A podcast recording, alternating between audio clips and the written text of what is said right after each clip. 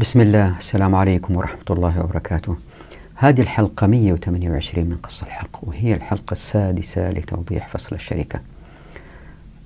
هنا آه، اعتذار بسيط أنه هذه الحلقة بسجلها اليوم أنا يوم 5 أغسطس ويمكن تشوفوها أنتم في آخر هذا الشهر أو 1 سبتمبر. والسبب في هذا أنه الآن فترة صيف فأنا أحاول أكثف من التصوير حتى أرتاح في فترة الشتاء عندما تبدأ الدراسة. الواحد مع تدريس في الجامعة يكون نوعا ما مشغول فيكون عندي آه، شوية مجال. وسبب هذا الاعتذار أنه أتتني رسائل برد عليها فالإخوان اللي أرسلوا الرسائل هذه يشوفوا الرد بعد أربع أسابيع. فأنا ما أهملت وأخرت الرد على الرسالة لا إنما برد في الوقت لكن أنتم بتشوفوها في وقت لاحق. جو آه، استغرابين في نفس الوقت من آه، اثنين مشاهدين جزاهم الله خير. والاستغرابين آه، متشابهين جدا. لذلك رأيت أني أجاوب عليهم في هذه الحلقة. الاستغراب الأول من زميل أرسل لي صورة لجنود مسلمين روس بيصلوا في المسجد الكبير في حلب. شوف الصورة. وكاتب تعليق حبط عملهم وإن صاموا وصلوا فالله لا يقبل عمل الكافرين. فالمشاهد جزاه الله خير بيعلق على الصورة وبيقول كما تعلم أنه في القرن الأول هجرية تم قصف الكعبة من قبل الحجاج وجنوده وذلك بأمر من عبد الملك بن مروان.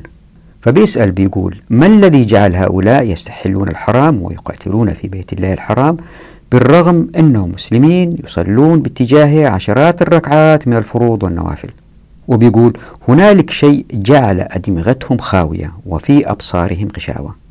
وهنا تروا في الشاشة الاستغراب الآخر من المشاهد الآخر اللي بيقول أنه هذه الرسالة منتشرة متداولة في مواقع التواصل الاجتماعي.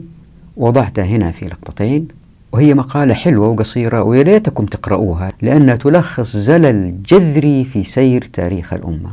ألا وهو أنه كيف المستعمرين قدروا بعدد قليل من الضباط يسخروا آلاف الجنود من المسلمين حتى يقتلوا المسلمين في طرف آخر. فواضع أمثلة من مصر من الجزائر من الحجاز من الشام من المغرب كلها تلتقي عند تقتيل المسلمين للمسلمين. فهو بيثير نفس الاستغراب إلا كل مسلم لابد أنه يستغرب إذا قرأ هذه الرسالة.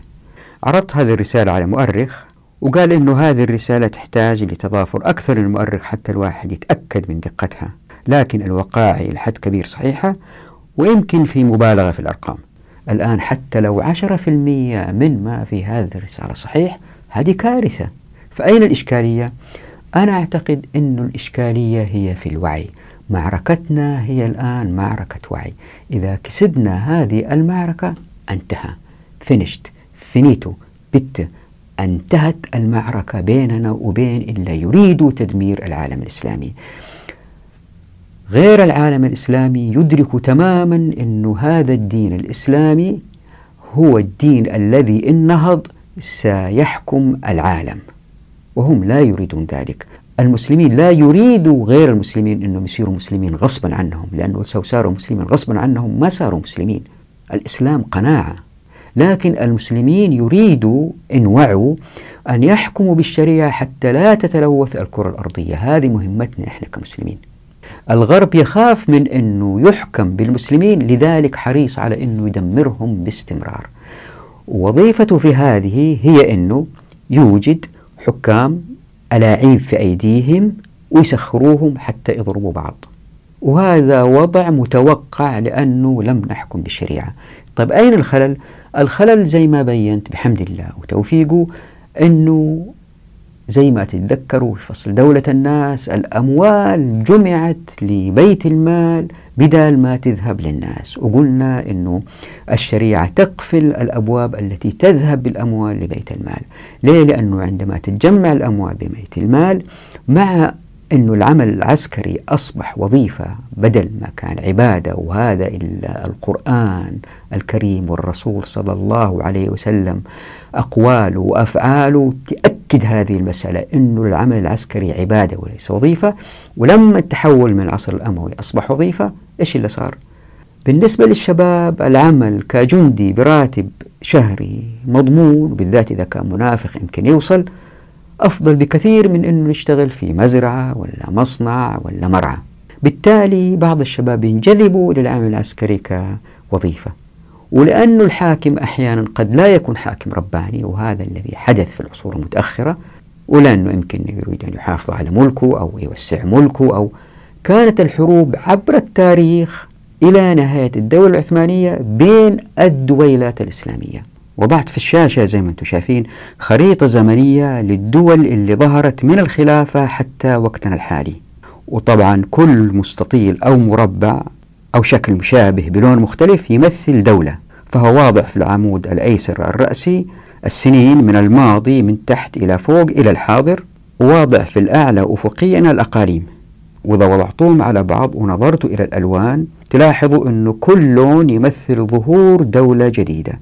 طبعا هذه الدولة ما تظهر ويستقر لها الأمر إلا بالقتال ولأنها خريطة مهمة وضعت رابطها في صندوق الوصف أسفل الشاشة. وإذا فتحت الرابط تلاحظوا أنها خريطة واضحة. فتلاحظوا من الخريطة أنه كان في استقرار في كل العالم الإسلامي في العصر الأموي ولا ما استمر فترة طويلة وبعدين جو العباسيين. ومسكوا تقريبا نفس كل المناطق اللي كانت عند الأمويين. وبعد كده زي ما أنتم شايفين بدأت تظهر الدويلات. فظهروا الأغالب والطولونيين والفاطميين والسلاجقة والقرامطة والأيوبيين والموحدين. وبعدين كان في نوع من الاستقرار لمنطقة محددة اللي هي الشام ومصر وكذا على أيدي المماليك. وبعدين ظهروا العثمانيين وكان في نوع من الاستقرار لفترة أطول. وبعد العثمانيين زي ما أنتم شايفين ازدادت الألوان. لكن هذه الدول كان عندها نوع من الاستقلالية التامة في ذاتها. كان قرارها بإيدها فبرغم أنه العالم الإسلامي كان متقدم جدا في حضارة سامية في كل شيء وكأن صفحة بيضاء ما فيها إلا خط أسود واحد ألا وهو التقلبات السياسية لكن مقارنة بآخر 150 سنة كان الوضع أسوأ بكثير. يعني برغم ظهور كل هذه الدول الإسلامية إلى آخر الدولة العثمانية ورغم أن المسلمين كانوا يقتلوا بعض مع ظهور هذه الدول لكن التقتيل لم يكن كثيرا وكان على أيدي المسلمين اللي يقتلوا بعض. بس بعد الدولة العثمانية دخلت الدول الاستعمارية وأصبحت هي اللي تؤمر وتنهي ومعظم الحروب كانت بتوجيه منهم وكان المسلمين يقتلوا بعض فيما بينهم بهذه التوجيهات. بس الفرق الكبير بين قبل الدولة العثمانية وبعدها أن التدمير في الفترات الأخيرة صار أشد كما حدث في العراق وسوريا وأنه عدد القتلى أكبر بكثير. صحيح أنه الآفة واحدة في الحالتين المسلمين يقتلوا بعض لكن الفرق شديد بين قبل الدولة العثمانية وبعدها. قبلها المسلمين قرارهم في أيديهم بعدها هم يؤمروا بما يفعلوا. ففي جميع الأحوال كل هذه تشترك وتتلاقى عند عدم تطبيق الشريعة أنه الأموال ذهبت لبيت المال وأنه العمل العسكري أصبح وظيفة. هذا بالإضافة إلى أنه الشباب اللي بيشتغلوا آه، كجنود آه، في حكام عندهم فقهاء فقهاء السلاطين بيبثوا في أذهان هؤلاء الشباب أنه هؤلاء خوارج. شوفوا مثلا اللي صاير في ليبيا الآن أنه لا هذولاك خوارج وكل طرف يقول على الثاني خوارج. والشباب جهلة ليه؟ لأنه ما عندهم وعي. بالتالي اسمعوا كلام الفقهاء والفقهاء لأنهم يحتاجوا الأموال والتقرب للسلاطين ولأن الأموال عند السلاطين ظهر هذا النمط إلا بيعيش عليه العالم العربي الآن. ألا وهو ببساطة أنه كل واحد حتى ما يفقد منصبه لأنه العالم الغربي إذا ما سمع الكلام بيشيل يحط واحد ثاني يسمع الكلام حتى ما يفقد منصبه ينفذ الأوامر. وتنفيذ الأوامر كلها تدور حول مسألة واحدة. المسلمين أهل السنة يفضلوا مدمرين باستمرار يضربوهم بعض ببعض. يعني هذا الجندي اللي كان مع الحجاج وبيقذف الكعبة بالمنجنيق إثمه أكبر ولا السجان اللي في الزنزانة اللي فيها عالم جليل؟ شوفوا الحديث اللي حطيته على الشاشة وإيش الرسول صلى الله عليه وسلم قال وهو يطوف يعني أيهما أثقل عند الله سبحانه وتعالى؟ الكعبة ولا هذا المؤمن إلا في الزنزانة؟ أيهما أكبر إثم هذا إلا رمى المنجنيق ولا هذا إلا شغال كسجان؟ لأنه أبواب التمكين مغلقة أمام وجهه واضطر يشتغل كسجان. وهذا حاله حال نفس الشباب اللي اضطروا يشتغلوا كجنود في الدول الفقيرة. ليه؟ لأنه الخيرات كلها في أيدي الحكام. أبواب التمكين مغلقة في الموارد والموافقات والمعرفة. ولأن الأموال في أيديهم ولأن العمل العسكري وظيفة. المشهد بالنسبة للغرب ممتاز لضرب المسلمين بعضهم ببعض حتى عمرهم ما يوقفوا. أنا لا أريد هنا الخوض في البحث عن جواب للسؤال أيهما أثقل أو أيهما أكثر إثم. أنا لا أريد الجواب على هذا السؤال. فقط لتستشعروا عظم الكارثة اللي فيها الأمة بسبب الخروج عن مقصوصة الحقوق.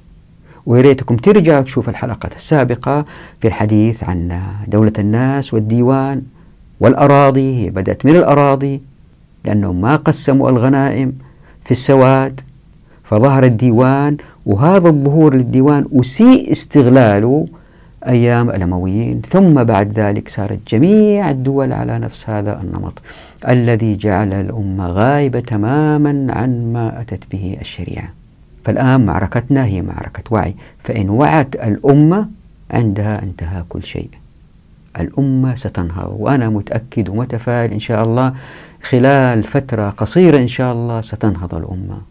بالنسبة لي ما هي إلا مسألة وقت. والآن لإعطاء فكرة عن هذه الحلقة.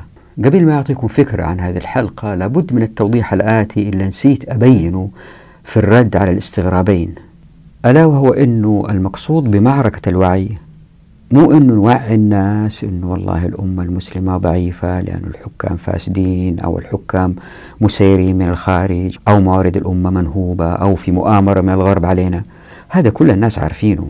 إلا قصدته بمعركة الوعي أنه عموم الناس يعوا حقوقهم اللي أعطتهم هي الشريعة واللي هي مغيبة الآن وما يطالبوا فيها. فالناس مضحوك عليهم أنه الغرب بيحاول يدمرنا وأنه يمكن إحنا نقف إذا كان وقفنا مع هؤلاء الحكام وساندناهم ومع هؤلاء العلماء اللي بيحثونا على الطاعة والعمل مع ولاة الأمر هؤلاء واللي بيحثونا إنه ما نقدر ناخذ شيء إلا بموافقة الحكومات وإنه هذه الحكومات الحديثة لا تستطيع البشرية من المضي من غيرها. لذلك ممكن للدولة أن تضع الضرائب ممكن للدول أن تضع الحدود حتى لا ينتقل المسلمين بلد إلى بلد إلا من خلال هذه الحدود. فاللي قصدت بالوعي هي المسائل التي أتت بها الشريعة في مقصوصة الحقوق. حقوق الناس تجاه الدولة وحقوق الناس مع الآخرين. يعني هذه غائبة حتى عن الكثير من الفقهاء. وضعت هنا في صندوق الوصف أسفل الشاشة رابط لفيديو لأقل من دقيقتين. شيخ معروف جدا وبيقول أنه المكوس حرام وفي نفس الفيديو بيقول أنه لكن لو الدولة وضعتها لحاجة لازم الناس ما يتهربوا منها. إذا شاهدتوا الفيديو تلاحظوا أنه الشيخ ملخبط ومو فاهم كيف الحقوق تشتغل شرعا في هذه المسألة. هو عارف الأحكام بس مو عارف كيف يحطهم مع بعض. ومعظم ما أقدر أقول كل اللي ما سمعتهم كلهم معظم العلماء عندهم لبس في هذه المسألة. موضوع هذه الحلقة هو عن التوضيح العاشر ألا وهو الغرائز الإنسانية. والمقصود بالغرائز الإنسانية أو البشرية هي الغرائز اللي الله سبحانه وتعالى وضعها في البشر حتى يهبوا للعمل والإنتاج حتى تستمر البشرية. لولا هذه الغرائز الناس ما اشتغلوا وما ثابروا وما تعبوا حتى يكسبوا رزقهم. من أفضل الأمثلة للغرائز البشرية أن الناس يحبوا أن أملاكهم تزداد يوم بعد يوم. إلا من رحم ربك. يعني الإنسان ما يوقف في المزيد من الكسب عند الحد اللي يكفيه. لا استمر في الغالب للمزيد من التراكم في الكسب. وهذه الغرائز الإنسانية الواحد يمكن ينظر لها كإشكالية لأنها إن أطلقت قد تكون مدمرة أحيانا لكن في نفس الوقت هي ضرورة لاستمرار الحياة. لذلك الغرب حتى يحد من حدتها جابها بالأنظمة والقوانين. وهذا يؤدي إلى البيروقراطية ما يؤدي إلى سوء استخدام السلطة أحيانا ويؤدي إلى الطبقية. ناهيكم عن أنه هذه البيروقراطية توجد طبقة من الناس ما ينتجوا فعليا فإنتاجهم غير مباشر. جاء الإسلام بمخصوص الحقوق التي تؤدي إلى مجتمع يوجه هذه الغرائز للمزيد من الإنتاجية دون إحداث ضرر ومن غير أنظمة وقوانين وذلك بالحث على العطاء. وطبعا هذا موجود في كل الأديان. مثال جيد على هذا مثل قوله تعالى ومن يوق شح نفسه فأولئك هم المفلحون بالإضافة إلى الحركيات في مخصوصة الحقوق. ويمكن من أفضل الأمثلة لهذه الغرائز حب التملك فالشريعة تؤدي إلى مجتمع نسبة الملاك فيه عالية جدا. يعني إذا كانت نسبة الملاك في مجتمع رأسمالي 65% 70% مع تطبيق الشريعة تصل إلى مية في المية. فنمر على قوله تعالى أعوذ بالله من الشيطان الرجيم يا أيها الذين آمنوا إذا نودي للصلاة من يوم الجمعة فاسعوا إلى ذكر الله وذروا البيع. ذلكم خير لكم إن كنتم تعلمون. فنتدبر الآية لنصل إلى استنتاج أنه الآية فيها مدح للأمة المسلمة ذلك الوقت وليس ذم كما ذهب البعض بالطعن في الصحابة رضوان الله عليهم. فنستنتج من الآية أنه نسبة الملاك مرتفعة في المجتمع ما يعني أنه لأن الناس عندما يشتغلوا في الأشياء اللي يملكوها فهم في سعادة ما يعني أنه نسبة السعداء أعلى في المجتمع. وهذا تلاحظوه الشخص اللي عنده دكان مثلا يستمتع بالجلوس في الدكان لأنه يرتب الأغراض وحتى لو ما في زباين مطمئن أنه ما يقع حريق في الدكان. فهو مرتاح نفسيا في الدكان فهو سعيد حتى إذا كان في إجازات يمكن يجلس في الدكان. فنناقش هذه الآية ونبين أنه في النظم الرأسمالية والاشتراكية لأنه نسبة الملاك ليست مرتفعة والناس أكثرهم أجراء فنسبة السعداء أقل. بينما من هذه الآية نستنتج أن نسبة السعداء أعلى لدرجة أنهم بعضهم يتأخر عن النداء. يعني النداء للصلاة ولا كان في تلك الفترة قبل فترة عثمان؟ زي ما أنتم عارفين. الأذان الأول اقترح أيام عثمان بن عفان رضي الله عنه. قبلها كان الأذان ثم الخطوة مباشرة. فجاءت الآية تقول لهم في هذه الفترة لا تشتغلوا. يعني غير كذا الكل يشتغل والكل ينتج. ما يعني أنه إنتاجية المجتمع أعلى ما تكون. لأن الناس مستمتعين بالعمل على طول من غير إجازات. فنبين كيف أنه النظم البشرية رأسمالية اشتراكية احتارت في هذه المسألة. فالاشتراكية حاولت تقضي عليها وأدى هذا إلى التخلف. بينما الرأسمالية فلتتها وأدى هذا إلى الشره في جمع المال وأصبح المجتمع طبقي لأن الأنظمة والقوانين أسيء استخدامها. فنبين كيف الشريعة تعاملت مع هذه الغرائز البشرية من خلال فكرة التبعيض ولإعطائكم فكرة عن هذا التبعيض بقول أنه في أي مجتمع مهما كان فاسد في ناس قلة أخلاقهم عالية قيمهم عالية هؤلاء أعلى من الغرائز الإنسانية وهؤلاء يزدادوا مع تطبيق الشريعة.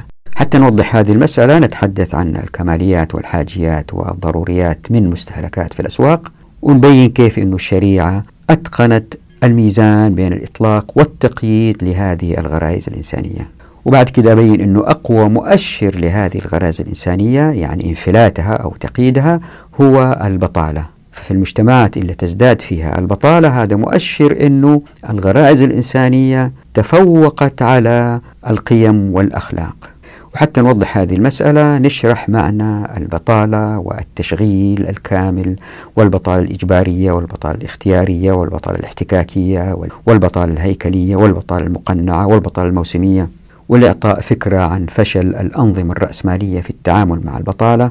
نشرح مثلا تعامل آدم سميث مع البطالة واللي كانت وصفته أن السوق الحر بالشفافية العالية يؤدي إلى حل إشكالية البطالة لكن هذا المبدأ فشل بدليل ظهور الكساد الكبير في أوائل القرن العشرين حيث البطالة وصلت إلى 25% ثم نقارن ما ذهب إليه آدم سميث مع كينز إلا قال باستحالة حل البطالة بالأفكار اللي وضعها آدم سميث وبالتالي لازم الدولة تتدخل. وطبعا حتى تتدخل الدولة لازم الدولة تجمع الأموال وتعيد إنفاقها. وهذا يؤدي إلى الإشكالية بين العدالة والكفاءة. العدالة يعني العدالة في التوزيع والكفاءة يعني زي ما أنتم عارفين أن الإنتاجية تكون عالية من غير هدر ومن غير تسيب ومن غير إضاعة وقت وتلويث. ولأن الإشكالية بين العدالة والكفاءة موضوع كبير نتركها للحلقة القادمة إن شاء الله. والآن إلى التوضيح. التوضيح العاشر هو الغرائز الإنسانية. إيش المقصود بالغرائز الإنسانية؟ الله سبحانه وتعالى زي ما أنتم عارفين فطر الناس على عدة غرائز هي التي تجعل الأفراد يتحركوا في الحياة مثلا الناس يحبوا أنه يزداد مالهم الناس يحبوا أنه الآخرين ما يتدخلوا في شؤونهم الخاصة الناس يحبوا أنه يوجهوا الآخرين بما يروا أنه صحيح أحيانا فيتدخلوا في شؤون الآخرين هذه غرائز قد تكون سلبية وقد تكون إيجابية وأحيانا فيها نوع من الأنانية. في كتاب عمارة الأرض وضحت الكثير من الصور التي تبين عمرانيا كيف أنه العمران ينمو بتوجيه هذه الغرائز لما هو أصلح للعمران. فمثلا واحد يحاول يعلي مبنى له دورين إلى أربع أدوار حتى يأجر الشقق اللي بناها جديدة. يجد أن الأنظمة والقوانين تمنع من ذلك فيحاول يتحايل عليها وما إلى ذلك. إذا نظرنا إلى هذه الغرائز نجد أن الأديان تعاملت معها بطريقة تختلف عن الأنظمة الوضعية. في الأنظمة الوضعية تكافح عن طريق الأنظمة والقوانين. في الأديان تكافح عن طريق الحث للناس هذه اللي أعرفه في الأديان كلها في الشريعة في مخصوصة الحقوق. الحقوق وضعت بطريقة أن الناس ما يصطدموا مع, مع بعض ويسيروا في مسارات مختلفة بحيث أنه يندر أن يتلاقوا إلا إذا احتاجوا البعض فيجوا يتكاتفوا. وهذه يأتي توضيحها في فصل الفصل والوصل. وراح تشوفوا بعضها في هذا الفصل في الشركة. لهذا وضعت في هذا الفصل في الشركة أنه الشركة في الشريعة موضوعة بطريقة أنه هؤلاء الناس اللي يمكن يشتغلوا مع بعض ما يتصادموا فنحتاج أنظمة وقوانين أقل لأن الأنظمة والقوانين تتطلب دولة والدولة فيها موظفين بالتالي تظهر بذرة الدولة في وضعها المعاصر فيظهر الفساد بظهور هذه البيروقراطية التي لديها القرارات والتي تتحكم في الناس. حتى لا يحدث هذا الشريعة تفصل بين الناس قبل ما يتصادموا. وهذه من المواضيع المهمة لفصل الشركة وفصل الفصل والوصل. فالله سبحانه وتعالى خلق الخيرات في الكرة الأرضية أودع في الناس هذه الغرائز حتى يتحركوا حتى يأتي الاستخلاف.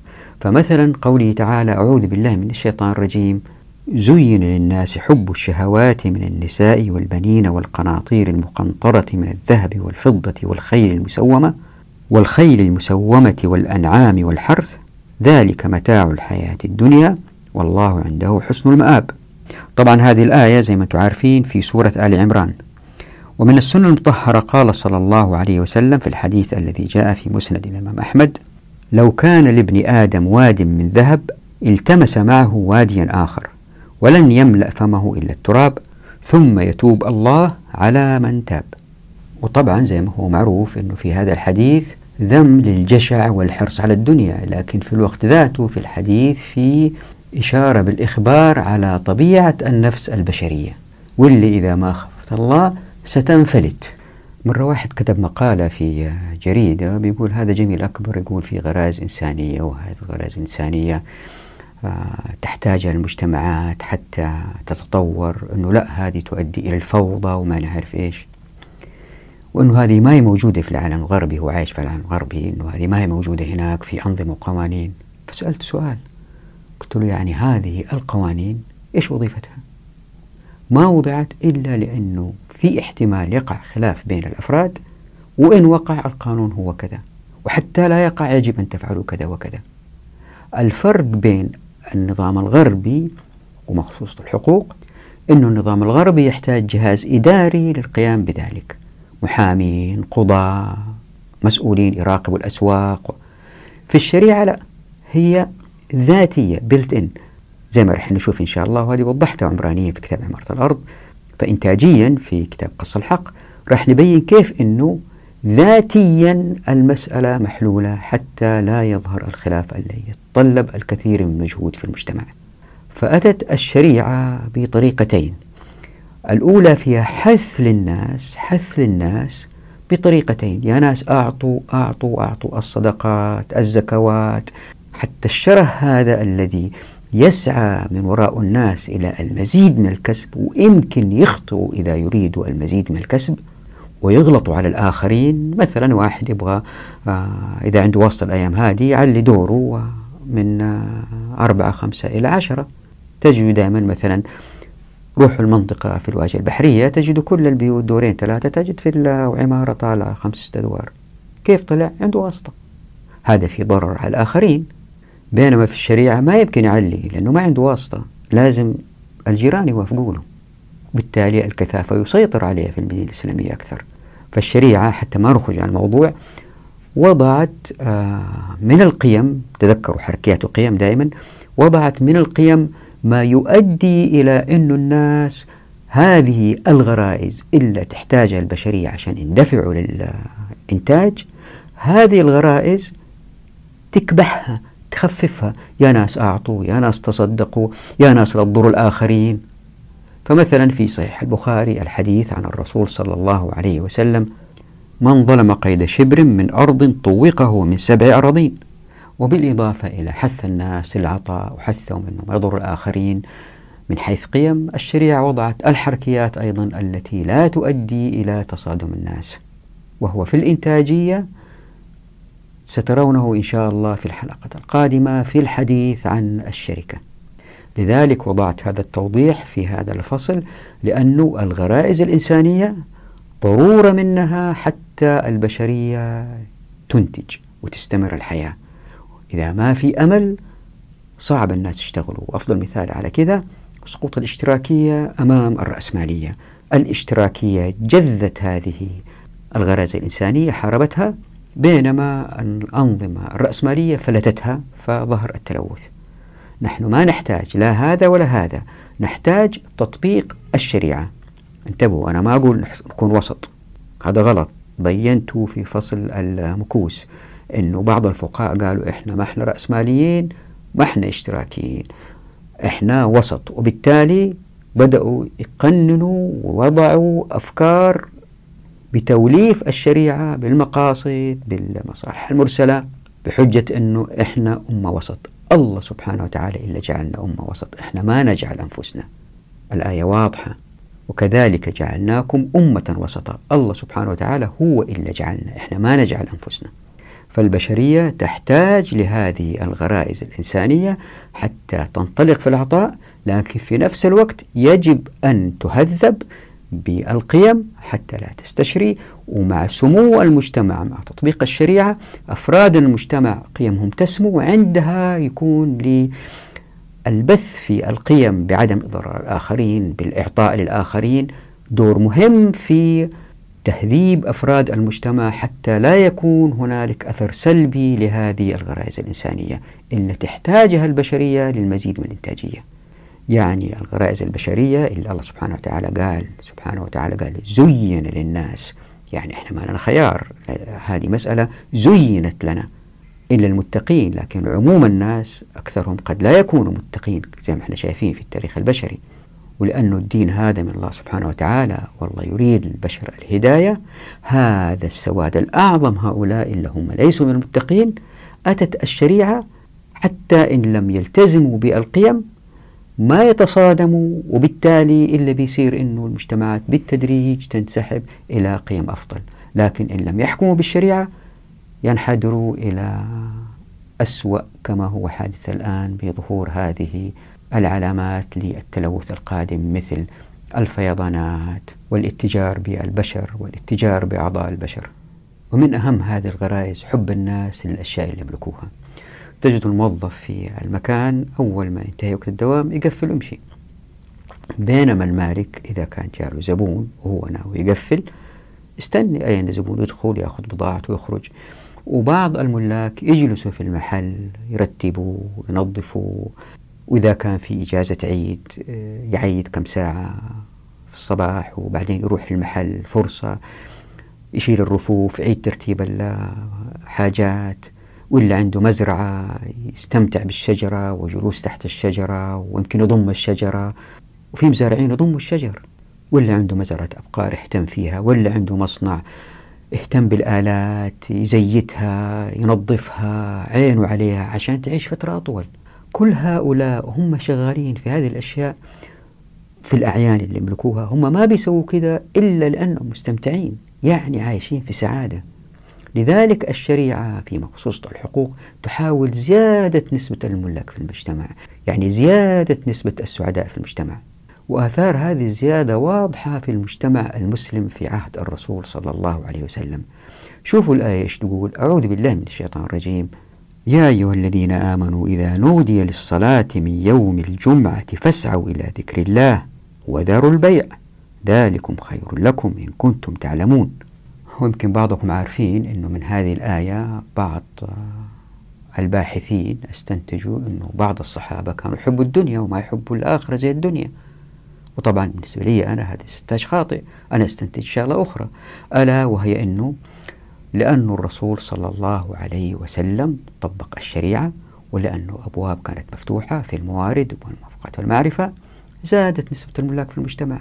فالناس هذول اللي شغالين في البيع ولا شغالين في مزارعهم شغالين في أشياء هم يحبوها هي لهم.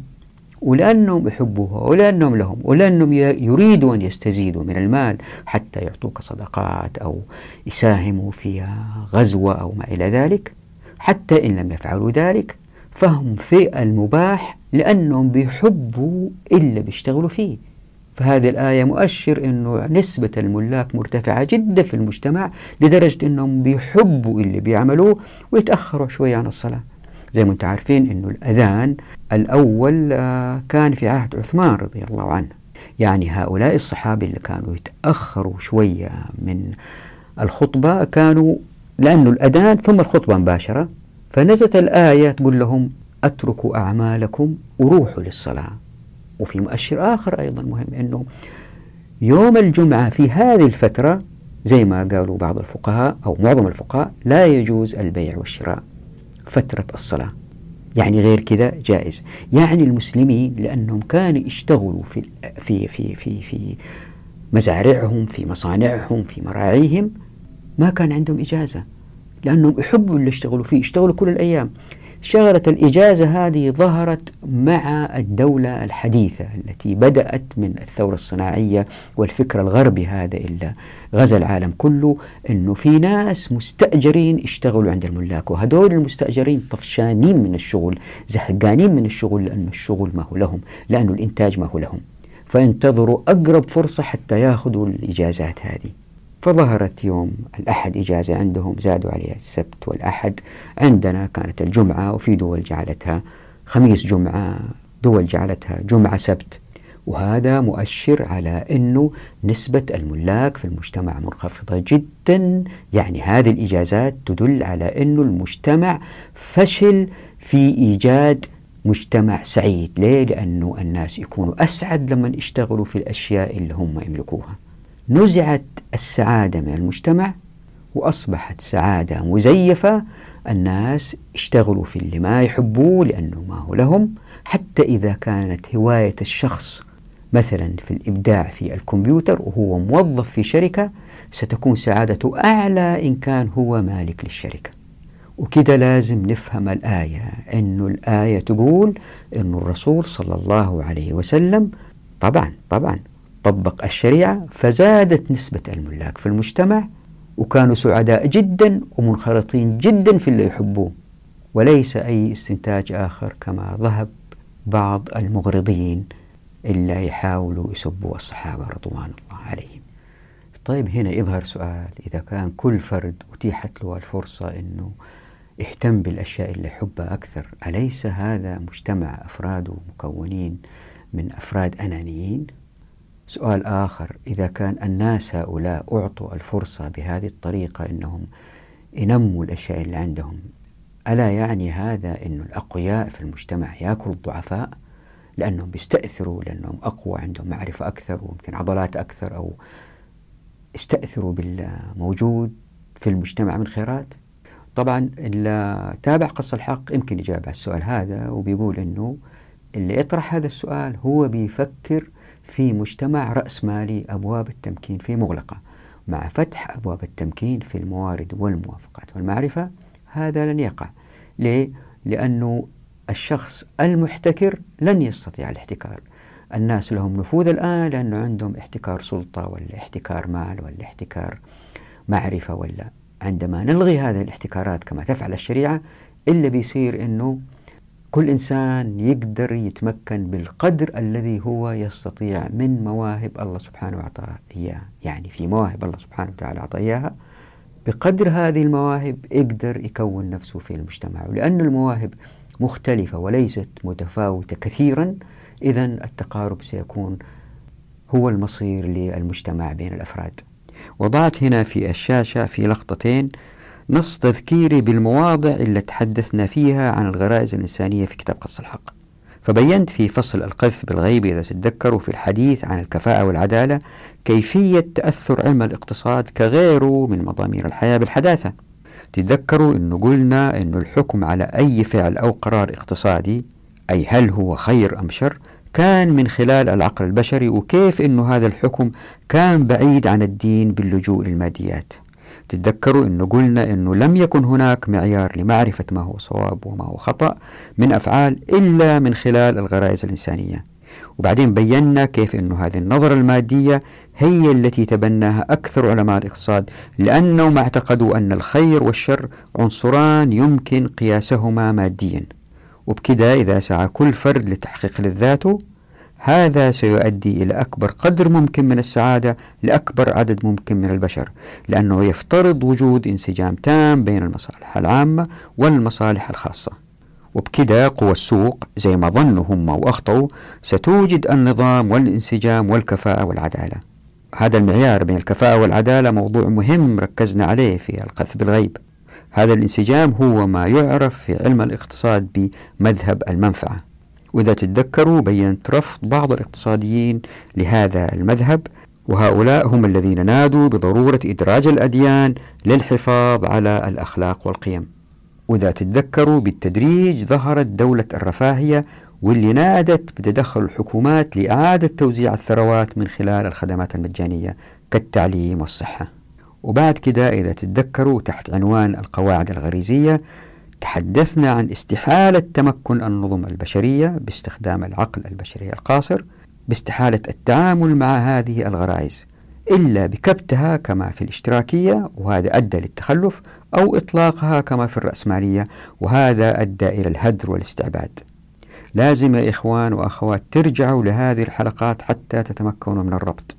وبعد كده وضحت في فصل ابن السبيل في الحديث عن الندر النسبية كيف أنه منظور الباحثين في الاقتصاد الإسلامي وتنظيراتهم مبنية على اللي بيشوفوه من شره الناس وأطماعهم اللي ما له حد بسبب النظم البشرية التي أدت لاستشراء هذه الغرائز الأنانية. ومن هذا العرض اللي عرضته الآن بالتذكير بالحديث عن الغرائز الإنسانية ومتى ناقشوها الاقتصاديين تستنتجوا أنه النظم البشرية محتارة في هذه المسألة. ما يعرف كيف تتعامل معها متى تطلقها ومتى تكبتها. ويمكن نفس الشيء يثار بالنسبة للشريعة. يمكن واحد يسأل يقول طيب جميل قول لنا كيف الشريعة تعاملت مع هذه الغرائز الإنسانية؟ متى تطلقها ومتى تكبتها؟ وما هي الأدوات لفعل ذلك؟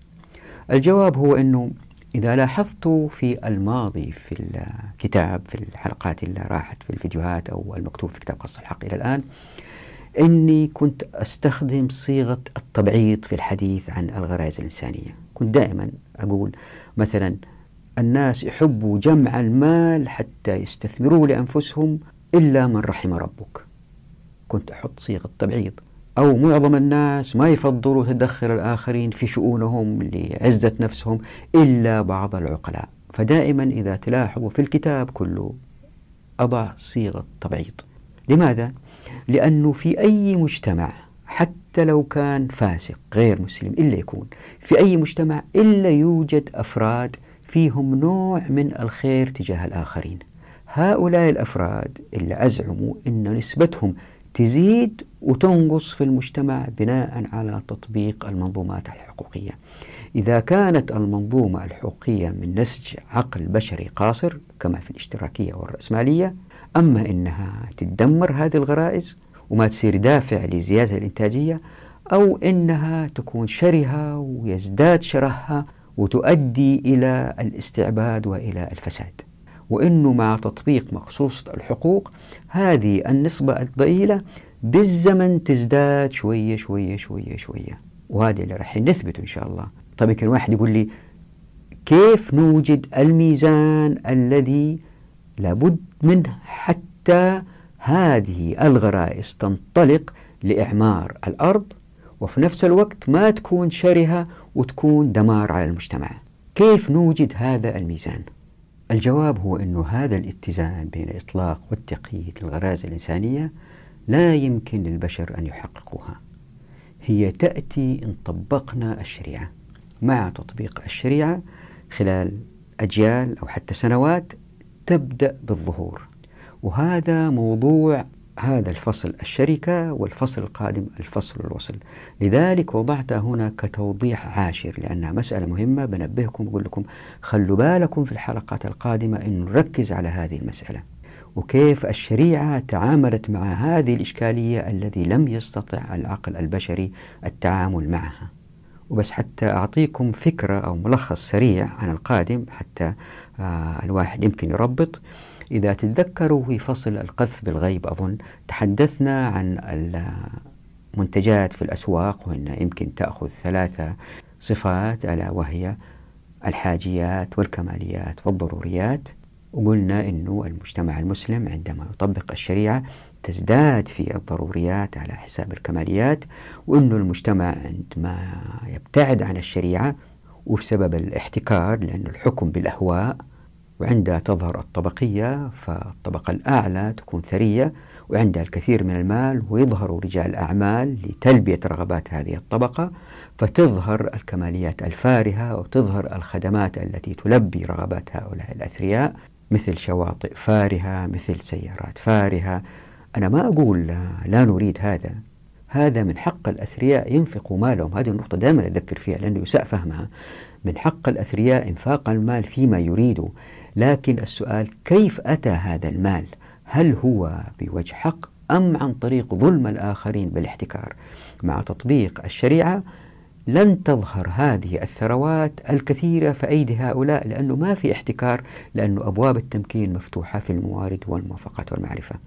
عندها عندما تتشبع الأسواق بالضروريات على حساب الكماليات يبدأوا بعض الناس اللي هم يمكن ما هم أتقياء يمكن عندهم شرح شديد لحب الدنيا عندهم أنانية إذا لم يجدوا في الأسواق ما يسيل لعابهم لهذه المقتنيات إلا بيصير أنه جمع المال يأخذ عندهم درجة ثانية.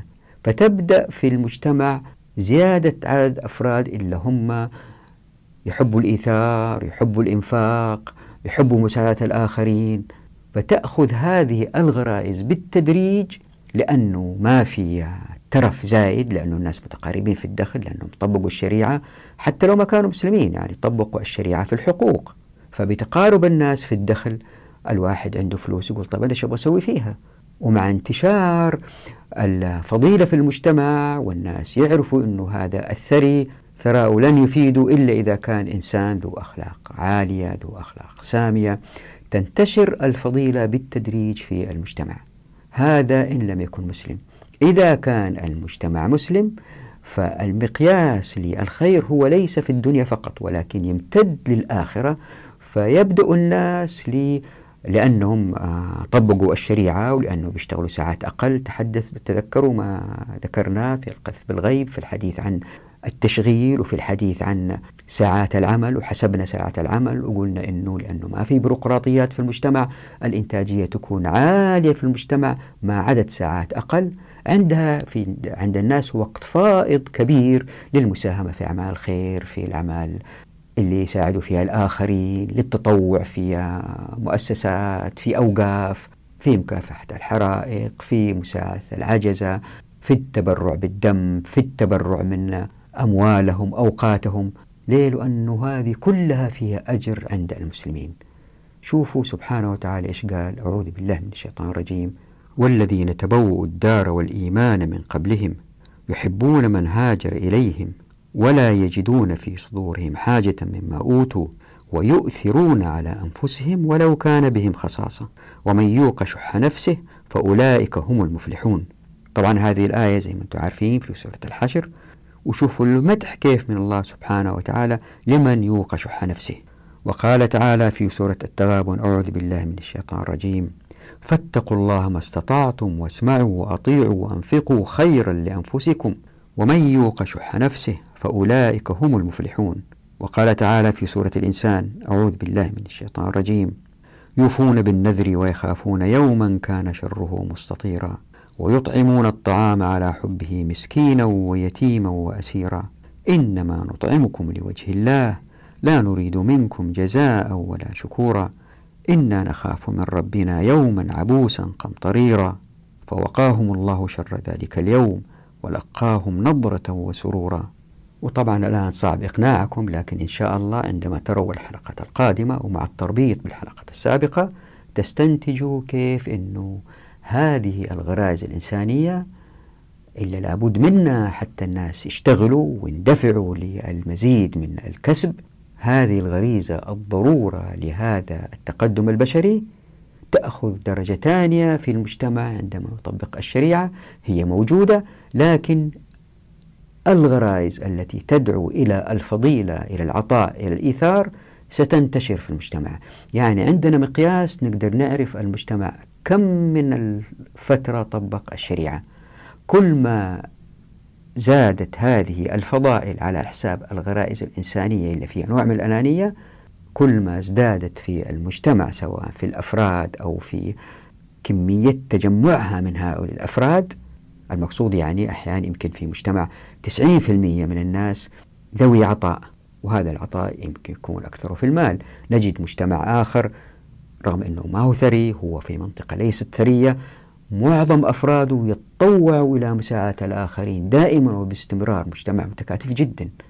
فهذا الفارق بين الفضيلة والشره معيار تتقن الشريعة لأن المجتمع يحتاج لهذا المعيار بطريقة مختلفة في سيره في التطبيق عبر السنين. فكل ما زادت الشريعة تطبيق خلال السنين كل ما اقتربت من الفضيلة الكاملة. وهذه إن شاء الله نوضحها أيضا في الحديث عن المدينة الفاضلة أو المنورة. هذا فصل اسمه المدينة الفاضلة أو المنورة. يمكن من أقوى المؤشرات لقياس شره الغرازة الإنسانية. هل هي فتكت بالمجتمعات أو لا؟ هو قياس البطالة التشغيل. يعني إذا كان مجتمع فيه نسبة البطالة مرتفعة جدا هذا معناه أنه الغرائز الإنسانية اشتغلت بشدة وبعنف وأدت إلى الاحتكار الذي أدى إلى أن ناس عندهم الكثير وناس ما عندهم. بينما إذا كان نسبة التشغيل عالية جدا في المجتمع وكل واحد شغال وكل واحد عنده خير هذا مؤشر على أنه الغرائز الإنسانية لم تفعل مفعولها السيء في المجتمع وأنها وسيلة لدفع الناس للمزيد من الإنتاجية دون تدمير الآخرين. عام 2003 وأنا أكتب هذه الفصول ميلادي. حتى أثبت هذه النقطة أنه في في المجتمعات شره أو لا. جمعت بعض الأرقام عن التشغيل والبطالة وضعتها هنا في الشاشة إذا حبيتوا تقرأوها طبعا ما في داعي أني أضيف عليها لأنكم عايشين أنتم الواقع وشايفين الواقع الحالي بعد مرور حوالي ثمانية سنين على هذه الأرقام اللي وضعتها في الشاشة. تدركوا أن الوضع أصبح أسوأ بكثير الآن. ولأهمية هذه المسألة يعني التشغيل وعلاقتها بالغرائز الإنسانية وكيف الشريعة يمكن تتعامل معها لازم في البداية نعطي فكرة عن مفهوم التشغيل في النظام الاقتصادي. فزي ما هو معروف عند الاقتصاديين كلما اقترب عدد العاملين من العدد الكلي للقوى العاملة كل ما كان التشغيل كامل في أي اقتصاد. فالتشغيل الكامل زي ما يعرفه الاقتصاديين هو الوضع اللي يحصل فيه كل من أراد العمل تقريبا على عمل يقتات منه وبمعدل الأجور السائدة. يعني التشغيل الكامل إذا أنا أبغى أشتغل أجد عمل متى أردت ومعدل أجر يليق بالمهارات اللي عندي. يعني ما في بطالة في المجتمع. وحتى نفهم هذه المسألة علماء الاقتصاد فصلوها فقالوا أنه في بطالة إجبارية وبطالة اختيارية. والبطالة الإجبارية هي أنه جماعة ترغب في العمل لكنها لا تجده بمعدلات أجور مرضية. أما البطالة الاختيارية هي وجود جماعة لا ترغب في العمل بمحض إرادتها. وزي ما أنتم عارفين إنه البطالة من أهم المشكلات الاقتصادية. لذلك لما تشوف الأخبار دائما يقول لك معدل البطالة كذا كذا كذا. حتى في حالة الانتعاش الاقتصادي هنالك معدل من البطالة قد يرتفع إلى 5% ويعتبروه الاقتصاديين مقبول في النظم الرأسمالية. وهذا المعدل يسموه بالبطالة الاحتكاكية. Fractional unemployment يعني وجود بعض الناس من غير عمل ولكن بصفة مؤقتة لأسباب لا يمكن تلافيها في المجتمعات الرأسمالية مثل موظف يضطر للانتقال من منطقة الأخرى فلا يجد في الموقع الآخر العمل أو مثل نقصان بعض الموارد الأولية من مصادرها وهذا يعطل بعض المصانع مثلا مصنع كبير للبلاستيك توقفت عنه المواد الأولية بالتالي المعمل كله يتوقف والعمال اللي فيه يعتبروا عاطلين. ويمكن تغيير متطلبات المجتمع بسبب التطور التقني من منتج لآخر مثلا مع تطور التصوير من الاعتماد على المواد الكيماوية في الأفلام هذه الشفافة اللي تعرفوها من زمان أول إلى التصوير الرقمي.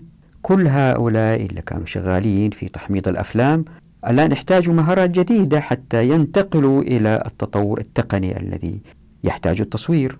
وفي بطالة ثانية يسموها البطالة الهيكلية أو ما يعرف ب structural unemployment. وهذه صورة أخرى للبطالة الاحتكاكية لكنها تنتج بسبب القيود اللي تفرضها الأنظمة الحاكمة مثل القيود التي تعيق حركة انتقال العمال بين الأقاليم الجغرافية أو بين أصحاب العمل والصناعات المختلفة وبين النقابات والمهن المختلفة وهكذا. أما البطالة المقنعة وهي الأكثر انتشار في العالم المتخلف ومنها العالم العربي disguised unemployment وهذه تعني وجود أفراد من القوى العاملة التي تعمل ولا تنتج فعليا. وهؤلاء تحدثنا عنهم تذكروا الحديث عن وزارة الزير. اللي ضربناه كمثال وقلنا كيف أنه شغلة صغيرة تؤدي إلى الانتفاخ وتوجد وزارات مثل وزارة الزير. شوفوا وزارة الزراعة ما يزرعوا ولا قمحة. بس جالسين يضعوا أنظمة وقوانين تعطل الإنتاج. طبعا غير هؤلاء البيروقراطيين هناك أمثلة كثيرة من البطالة المقنعة. مثلا إذا كان في آلة تساعد الشخص اللي يزرع أنه يحرث بهذه الآلة من غير ما يجيب خمسين عامل يشتغلوا في المزرعة. في هذه الحالة لأنه هذه الآلة موجودة وهذا المزارع لم يستطع جلبها هؤلاء الخمسين يمكن اعتبارهم بطالة مقنعة. مثال جيد على كده إلا يلمعوا الأحذية في الشوارع. وهذا وضع جدا مؤلم. هذا مؤشر قوي على ظلم المجتمع. بدال ما الإنسان يلمع جزمته في البيت يلمعها في الشارع. عند هذا إلا لم يجد عمل إلا تلميع الأحذية. ومنها الباع المتجولين للحلوى والذي يظهر أنهم ينتجون إلا أن إنتاجهم الهزيل مربوط بهيكل المجتمع الاقتصادي إلا وضعهم في مثل هذه المواضع الهزيلة في الإنتاج. هؤلاء بالكاد يجدون ما يملأ بطونهم يوما بيوم. وطبعا هناك نوع آخر من البطالة التي لا مفر منها في المجتمعات الرأسمالية مثل البطالة الموسمية. فمثلا مزرعة كبيرة تحتاج إلى قطف الثمار مو معقول يجيب مية واحد للقطف ويخليهم طول السنة شغالين عنده لأنه ما عندهم شغل إلا وقت القطف. فهذا يؤدي لوجود فائض من الأيدي العاملة لعدة أشهر في السنة بسبب طبيعة الزراعة. وطبعا كل هذه الأنواع تتداخل. وزي ما رح تستنتجوا بإذن الله جميع هذه البطالات لن تقع مع تطبيق مقصوصة الحقوق. وزي ما أنتم عارفين أيضا أنه في علم الاقتصاد الحكومات دائما تسعى للمحافظة على مستوى عالي من التشغيل وبالذات فيما يخص البطالة الإجبارية لأنها آفة تؤدي إلى الكثير من المضار الاجتماعية. يعني إذا كان واحد يرغب العمل وما وجد العمل وعنده مقدرة للقيام بهذا العمل هذا ينعكس على نفسيته وأسرته وبالتالي على المجتمع بأسره. وهؤلاء إن تزايدوا في العدد هي مشكلة كبيرة للمجتمع وهذا يؤدي أحيانا إلى الاضطرابات السياسية. وأعتقد إنه هنا من المناسب ألفت نظركم لمسألة مهمة ألا وهي إنه الاقتصاد الكلاسيكي اللي اوجده آدم سميث فشل في تحليلاته لمبررات الكساد الكبير في أواخر الثلاثينات من القرن الماضي. وقتها ارتفع حجم البطالة إلى 25% وتناقص إلى 15% خلال سبع سنوات. فتخيلوا ربع المجتمع عاطل. بسبب هذه البطالة كينز أدخل وتتذكروا هذه وضحناه في فصل القذف بالغيب مفهوم جديد لإيجاد التوازن الاقتصادي عند مستوى نقص التشغيل دون وجود قوة داخلية لتصحيح الوضع كيف فكرة مرونة الأجور كوسيلة للتشغيل الكامل صارت مرفوضة عند كينز لأنه نظرة آدم سميث لترك السوق يعمل لوحده فشلت. لأنه الكثير من الناس كانوا يرفضوا العمل بأجور أقل مما اعتادوا عليه. وهذه تلاحظوها مثلا تحصل صاحبك جالس في البيت ما يشتغل تقول له يا أخي اشتغل يقول لك يا أخي أنا كنت أشتغل ب 2000 دولار الآن ب 1000 دولار لا ما أرجع لذاك الشغل. يعيش في نوع من الضنك ولا يرجع لعمل براتب أقل لأنه يعتبرها نوع من الإهانة. يعني الأجور النقدية لا تستجيب للضغوط نحو الانخفاض وهذا يؤدي للبطالة. يعني التحليلات الاقتصادية التي تفترض المرونة في الأجور قد تخطئ في الناتج كما حدث في الكساد الكبير. واللي يقولوا كينز أنه مستوى التشغيل يتحدد بمستوى الطلب الفعلي على المنتجات والذي يشتق منه الطلب على العمل. وبكذا فإن احتمال ظهور نقطة توازن في سوق المنتجات النهائية مع وضع التشغيل الكامل أمر مستحيل. يعني الانحراف عن التشغيل الكامل هو وضع محتمل جدا في الاقتصاد الحر. هذه نقطة مهمة ركزوا عليها. التفريق بين ما ذهب إليه آدم سميث أنه يعتمد على السوق الحر والكلام اللي بيقوله كينز اللي يتطلب تدخل الدولة لحل هذه المشكلة. وهذا الاختلاف الجذري بين آدم سميث وكينز مهم جدا لموضوعنا لأنه يمس المجتمعات في محاولة الوصول للتشغيل الكامل. الطرح اللي وضعوه آدم سميث أن السوق حر ويحل مشاكل بعضه ثبت فشله في أول القرن الماضي في الكساد الكبير واللي جاء كين زي ما وضحنا في القذف بالغيب وحاول يصححه من خلال تدخل الدولة. وطبعا عندما الدولة تدخل لازم تأخذ الأموال وتعيد إنفاقها ولازم تضع أنظمة وقوانين. وهذه تؤدي إلى إشكالية بين الكفاءة والعدالة يعني الكفاءة في الإنتاجية والعدالة في التوزيع. ولأنه موضوع شبه مستقل لكن مهم للتشغيل ومهم لأنه كيف الشريعة يمكن تشتغل إن طبقناها لابد نفهم هذه المسألة. وهو موضوع الحلقة القادمة إن شاء الله. نقف هنا نراكم على خير في أمان الله ودعواتكم.